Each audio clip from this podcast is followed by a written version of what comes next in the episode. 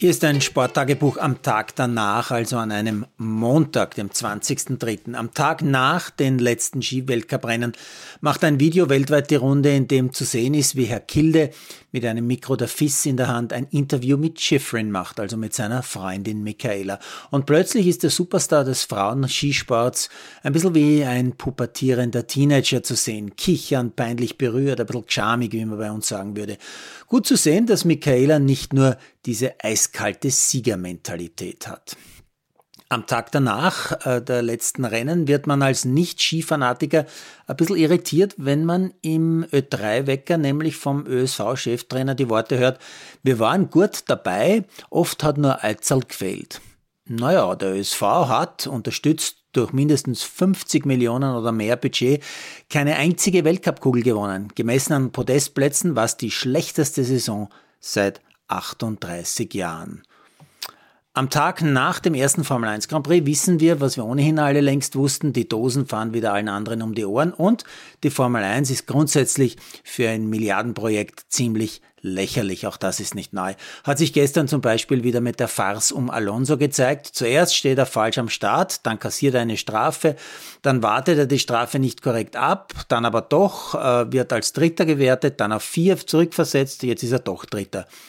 Eigentlich eh egal. Am Tag nach dem Wiener Derby frage ich mich, wie man als Verein, der Millionen Schulden hat, ernsthaft extra Derby-Sieger-Shirts machen lässt. Wegen einem Spiel. Ich weiß schon, das Zeug kostet nichts, die Leiberln werden eh irgendwo per Kinderarbeit produziert und dann um die halbe Welt geschickt. Ja, und dann lese ich auch noch bei 90minuten.at, der Fußballplattform, dass Rapid-Fans allen Ernstes, es gibt Videos dazu von einem Journalisten, dass die Bengalos in eine vollbesetzte U-Bahn geworfen haben. Da verliere ich dann kurzfristig echt die Fassung. Am Tag nach der Bundesliga-Runde wird übrigens ein Fußball-WM-Rekordtorschütze rausgeworfen. Altach verzichtet auf weitere Dienste von Miroslav Klose. Wohlgemerkt, Altach ist die Mannschaft, die Salzburg gestern ein Unentschieden abgerungen hat und das haben bisher überhaupt erst drei andere Teams geschafft.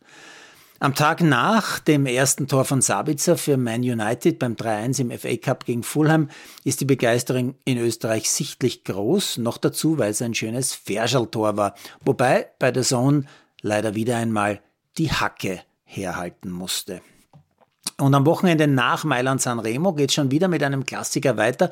Heute erste Etappe der Volta a Catalunya, also der Katalonien-Radrundfahrt mit einem spektakulären Massensprint in einer kleinen Hafenstadt nördlich von Barcelona.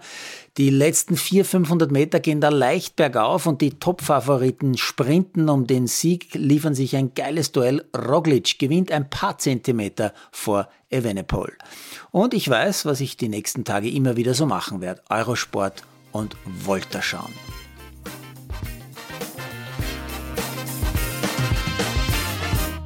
Produziert von Malderino Chiesis.